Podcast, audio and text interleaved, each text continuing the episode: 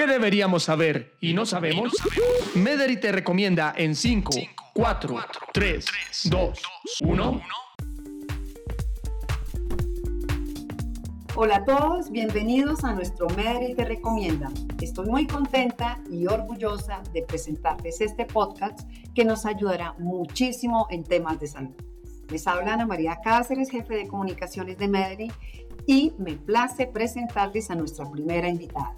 Nuestra primera invitada también se llama Ana. Es la doctora Ana Isaza, médico psiquiatra. Ella tiene cinco maestrías en medicina biológica naturista, psicooncología, cuidado paliativo pediátrico, fibromialgia y neurociencias y dolor. ¡Wow! Además, la doctora Ana tiene formación en psiconeuroinmunoendocrinología, autoestima y autorrealización. Doctora, ¿me bien? Sí, así es, Anita. Lo dijiste muy bien. Bienvenida, doctora.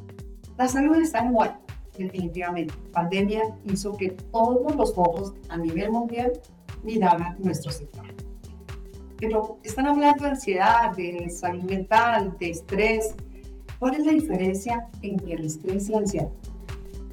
La gran diferencia es que el estrés es una angustia ante una situación puntual.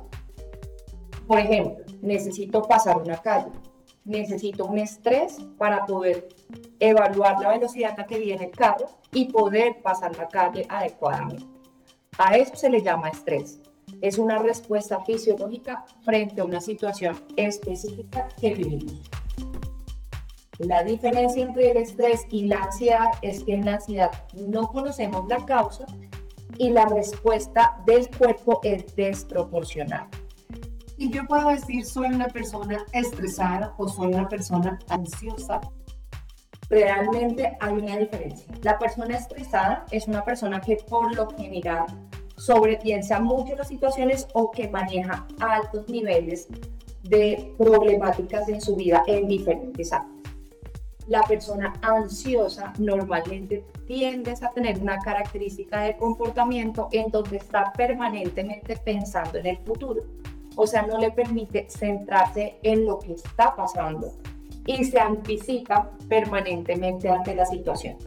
Esto hace que no pueda en determinado momento sentirse segura o sentirse cómoda porque no tiene algo que le estamos llamando atención consciente o atención plena frente a su día a día y esto genera una alta incertidumbre.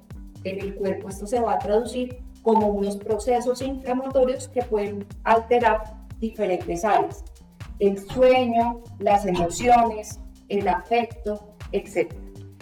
Cuando tú hablas de el sueño, el afecto, estoy segura que oyentes que están acá con nosotros estarán diciendo, yo me veo ahí, yo soy una persona, me puedo considerar ansiosa o me puedo considerar estresada.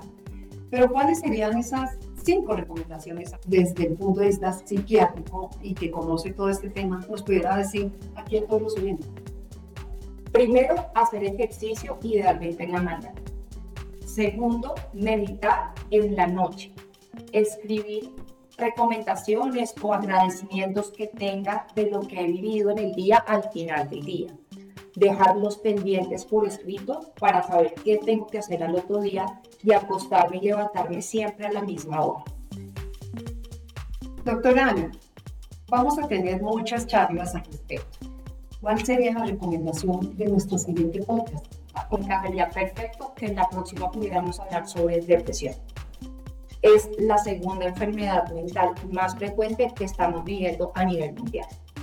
Doctora Ana, muchas gracias. Se nos agotó el tiempo, estos cinco minutos pasaron muy rápido y nos llevamos esas cinco recomendaciones para aplicarlas a nuestra vida, estar pendientes de nuestro entorno y siempre tomar decisiones a tiempo.